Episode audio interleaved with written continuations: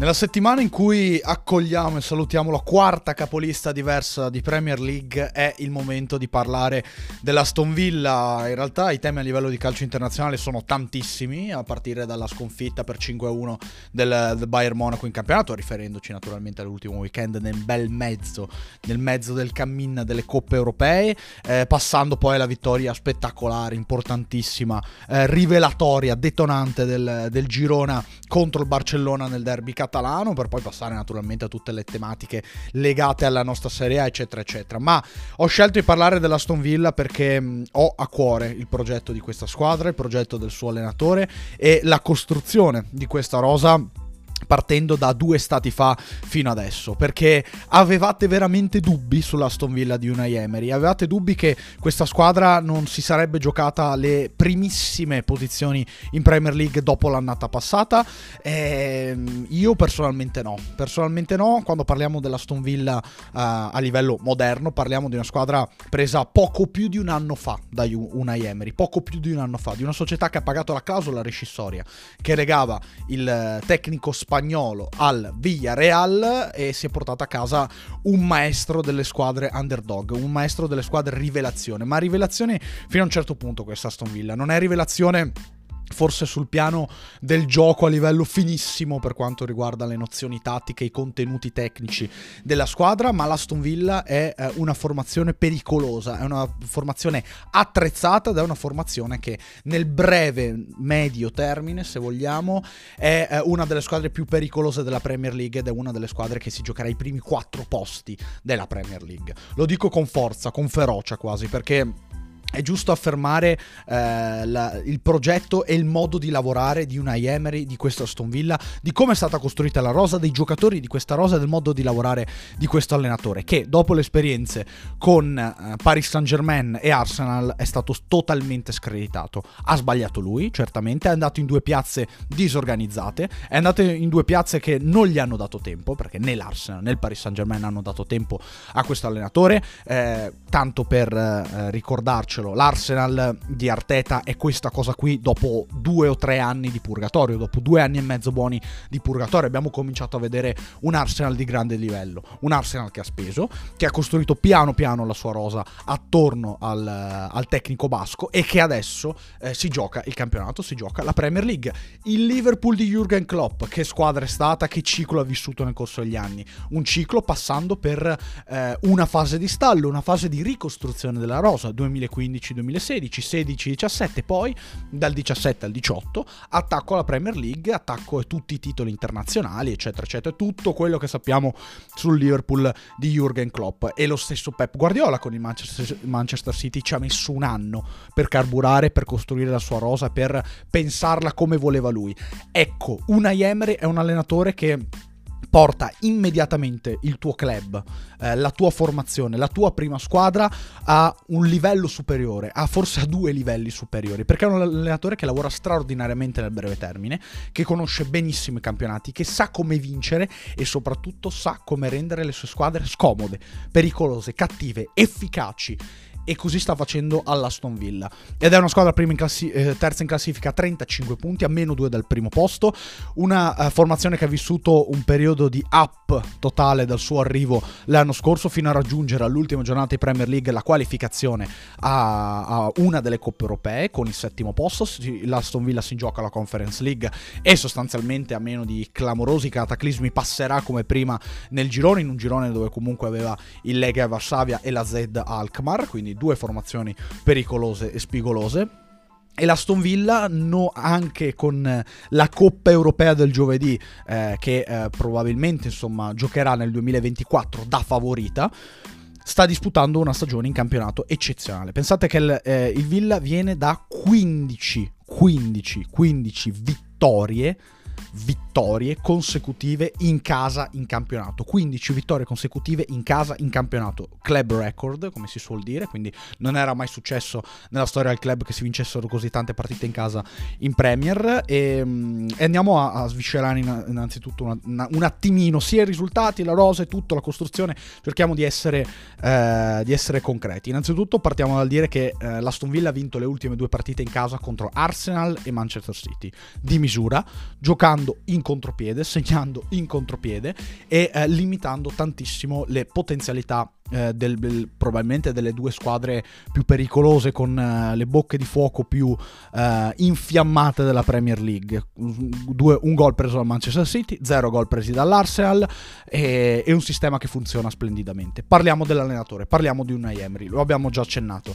Due esperienze negative contro, con Arsenal e Paris Saint Germain hanno portato questo uomo di calcio vincente a dover fare delle riflessioni su se stesso, a ripartire da un progetto diverso, da un progetto che probabilmente rispecchiasse di più le sue ambizioni, rispecchiasse allo stesso tempo eh, il suo modo di saper far calcio nel breve e nel medio termine, per que- perché questo è un Emery, un allenatore da breve o medio termine, un allenatore che incide subito in squadre che non partono come favorite, che partono per scalare la classifica, per attaccare obiettivi importanti magari tramite le coppe e questo ha fatto una Emery.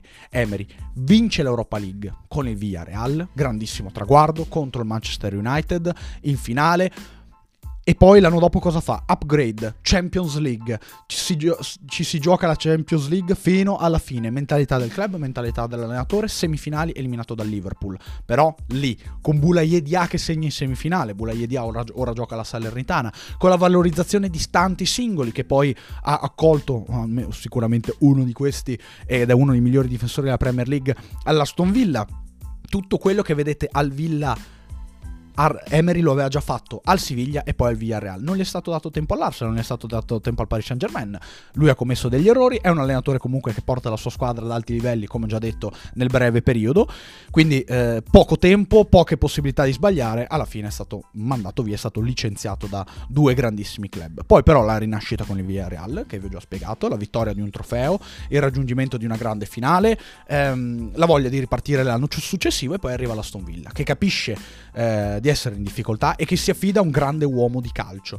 Ma soprattutto l'Aston Villa viveva un momento molto negativo l'anno scorso. Cioè, una Emery non arriva all'Aston Villa con una squadra che si gioca le prime posizioni, che magari ha una rosa eccezionale, ha mancato eh, la possibilità di arrivare eh, in alto. No, si gioca eh, la salvezza, si gioca al, un posto nel, nella mid-table della Premier League, cioè sostanzialmente Aston Villa è una squadra eh, come tante altre in Premier, mm, in realtà insomma come tante altre fino a un certo punto perché poi il materiale tecnico di tutte le squadre della Premier League è altissimo, però l'Aston Villa non è una, certamente una contender per le primissime posizioni, un allenatore che era, era arrivato in semifinale ai Champions League, un allenatore che aveva vinto l'Europa League due anni prima, cioè questo è una Emery. Che cosa fa? Accetta di andare all'Aston Villa, di lasciare subito il Villarreal, naturalmente con eh, degli strascichi, non certamente eh, simpatici e carini con l'ambiente Villarreal e eh, si può anche capire perché poi insomma un allenatore legato a un contratto che se ne va dà sempre fastidio. Al di là di questo accetta la sfida e comincia a costruire la sua rosa, comincia a impostare l'Aston Villa come squadra pericolosa, come squadra che possa essere una rivelazione, ma che soprattutto dia fastidio, che vada ad attaccare l'avversario, che giochi su, sull'errore dell'avversario, che giochi comunque in maniera concreta, efficace, pragmatica, estremamente utile nei big match, dove parte da sfavorita, ma ha la possibilità di vincere trasforma il Villa Park in un fortino, come già detto, 15 vittorie casalinghe per la Stone Villa ed è un, un, un record che va avanti dall'anno scorso. Ed è una squadra che eh, piano piano inanella risultati e arriva al settimo posto in Premier League. Costruzione della rosa. Il primo vero calciomercato dell'Aston Villa è quello di quest'estate. Perché poi alla fine, insomma, ha ereditato una squadra diversa, ehm, ha cominciato a progettare quello che sarebbe eh, stato il suo Aston Villa del futuro, naturalmente con, con un modulo, con delle idee, con eh, delle mansioni per ogni singolo giocatore, ma poi alla fine il calciomercato di quest'anno è stato quello vero e proprio, quello che ha impegnato di più la dirigenza e che sostanzialmente ha, for- ha costruito la sua squadra. Certo, una Emery è in una piazza, in una delle piazze di Premier League, dove può fare quello che vuole, tra virgolette, cioè può prendere tanti giocatori, può decidere di andare su un certo tipo di giocatore, su un profilo preciso. Allo stesso tempo non è una squadra sul livello di Newcastle, Brighton, quindi anche società ambiziose che erano arrivate in classifica sopra il, l'Aston Villa, ma che non avevano l'appeal delle big stra big, tra cui Chelsea, Liverpool, Manchester City, Manchester United, eccetera, eccetera. Quindi l'Aston Villa si può permettere di prendere profili in crescita, profili che abbiano magari rilevanza internazionale, ma che eh, possano trovarsi bene in quell'ambiente, rilanciarsi e fare una grande stagione nel breve e nel medio termine, magari con l'europeo alle porte, con la possibilità di mettersi di nuovo in mostra, reduci da esperienze eh, non estremamente positive. E gli stessi giocatori della rosa della Villa si sentono caricati dalla presenza di una Emery perché sanno che hanno un allenatore che li può portare a livello successivo da subito e sentono la motivazione di giocare. Grandi partite da sfavorite, vincendole molto spesso, di giocare in casa con il supporto del pubblico, con un club che ha una storia importantissima, quindi ehm, il peso della maglia si fa sentire nella testa dei giocatori dell'Aston Villa e quando arrivano i risultati, quando arriva la fiducia, allora si continua così e eh, ovviamente poi eh, con un po' di fortuna, con un po' di eh, flusso positivo si sbaglia poco. Detto questo, Emiliano Martinez è portiere campione del mondo, gioca nell'Aston Villa, gioca in una squadra che difende bene, che difende molto bene e che comunque come eh, numero uno ha un baluardo, che è il portiere campione del mondo, il miglior portiere dell'ultimo mondiale, tutto quello che sappiamo. Non uno dei portieri migliori del mondo, eh. attenzione, il portiere campione del mondo, ma non uno dei migliori portieri del mondo. Non è Ederson, non è Allison, non è, non è stato strapagato ed è partito come carriera dal basso, sempre in Inghilterra, per poi andare verso l'altro. Quindi progetto Aston Villa, un portiere di 31 anni come, una, come eh, Emiliano Martinez nel contesto della squadra di Unai Emery, perfetto. E attenzione perché Unai Emery ha sempre avuto eh, numeri uno abbastanza affidabili, numeri uno che avessero quella caratura da eh, bastardi a livello psicologico, che però potessero sopportare anche altissimi livelli. Quindi Emiliano Martinez perfetto da questo punto di vista. Difesa, eh, l'Aston Villa era messo già molto molto bene l'anno scorso, ha due ter- terzini eccezionali secondo me che sono Matty Cash e Digne. Minx è un leader difensivo affidabile, ha giocato anche con la nazionale eh, inglese. Diego Carlos viene da un percorso importante a Siviglia e nonostante la rottura eh, del, um, del del tendine d'Achille l'anno scorso è tornato ed è comunque un fattore in questa Aston Villa Esri Consa è un buon giocatore, Alex Moreno completa bene la difesa, cosa manca? Oltre che Langley naturalmente che è un giocatore ehm, che può starci e che magari può riprendersi ecco, dopo esperienze negative, esattamente come Digne non è mai stato un titolare della Francia e al Barcellona ha fatto così così, esattamente come Diego Carlos è uscito dai radar del grandissimo calcio che si era preso meritatamente con il Siviglia andando vicino anche a vincere un campionato. Però l'Aston Villa torna su livelli importanti e lui si sente motivato. Chi si può sentire estremamente motivato in questa Aston Villa è il numero uno della difesa che è Pau Torres, uno dei migliori difensori di questo campionato. Un eh, un giocatore eccezionale secondo me nella gestione della palla, nel capire i momenti della partita, nel come si deve giocare, se tornare nel bunker, se aggredire alto, eh, se andare di testa, di piede, cioè le, le, modalità di intervento di Pau Torres sono svariate ed è un giocatore completissimo, completissimo. Spesi pochi soldi per prenderlo da Villarreal? Assolutamente no, però ho preso un giocatore di 26 anni che ti facesse fare veramente il salto di qualità. Cioè quando è arrivato Pau Torres all'Aston Villa. Non abbiamo avuto le stesse sensazioni di quando è arrivato Varan al Manchester United, Lisandro Martinez al Manchester United di quando sono arrivati altri giocatori in zona Chelsea come di Zasiba, di Ascille. No, è arrivato Pau Torres ed è un giocatore che pote- potrebbe giocare al Manchester City, al Manchester United, al Liverpool, in tutte le grandi d'Inghilterra ma l'Aston Villa fa veramente il salto di qualità e lui è abituato a vivere quel tipo di percorso che abbiamo già detto mille volte in questo episodio con una Emery. Fa la differenza. Centrocampo. Pensate un po', eh, l'Aston Villa ha diversi esterni in attacco, tutti mancini praticamente, ma non si vergogna a giocare con quattro centrocampisti puri, perché tutti hanno delle caratteristiche diverse. Colpaccio dell'estate, Yuri Tilemans a parametro zero, retrocesso con il Leicester, tanti lo davano vicino a squadre italiane, e invece no, perché la dimensione di Tielemans è quella dell'Aston Villa, è quella di una squadra che eh, ambisce alle massime posizioni, ma che gli dia la possibilità di essere un numero uno, di essere leader del centrocampo. E allora lui ci sta benissimo, ci sta benissimo assieme a Douglas Luiz, che è un altro giocatore eh, che mastica calcio internazionale, eh, essendo nel giro della nazionale eh, brasiliana ed è da anni un riferimento assoluto di questa squadra. Poi nella cintura mediana abbiamo Camarà, Dendon Kerr, cioè, giocatori comunque affidabili che sappiano fare le seconde linee, che hanno già anni di, di, di Premier League o di buon calcio alle spalle. Camarà ha giocato in Francia e, e, e, che abbiano ancora anni davanti, cioè non, non, non, necessariamente vecchi, non necessariamente giovani. Quindi bene, bene, bene, bene nella costruzione a linea mediana. E poi ci sono due giocatori che sono le vere armi tattiche di questa squadra, che sono Jacob Ramsey, classe 2001, e John McGinn, che giocano da saltatori esterni. McGinn ha segnato contro l'Arsenal.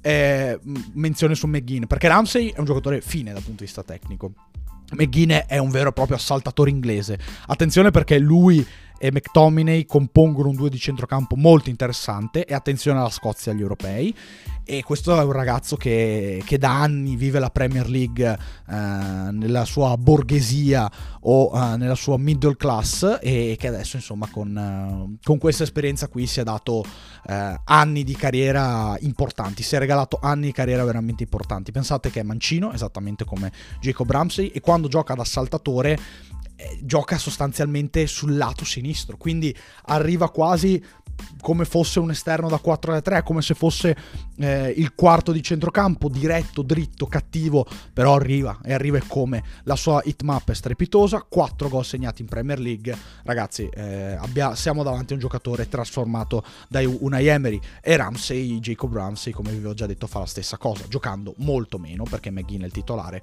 ma alla fine ha Unai Emery ritagliato per quel ruolo là questi due giocatori qui, queste caratteristiche qui. E quindi possono starsene comodi in panchina volentieri Buendia e Zagnolo. Zagnolo che è un giocatore che è stato preso per essere un plus, non necessariamente un titolare, però Zagnolo quando gioca incarna quello spirito lì e attenzione, perché rispetto a Ramsey gioca molto di più lui, cioè non è il titolare rispetto a McGinn, però gioca, però gioca, gioca in Premier League, gioca in Europa League, a Zagnolo manca quel tipo di continuità, però che sia quel ruolo il suo quel ruolo di assaltatore esterno, quarto di centrocampo e all'occorrenza darsi a fare per vie centrali. Cioè che Zagnolo sia un giocatore più a tutto campo che trequartista ala vera e propria.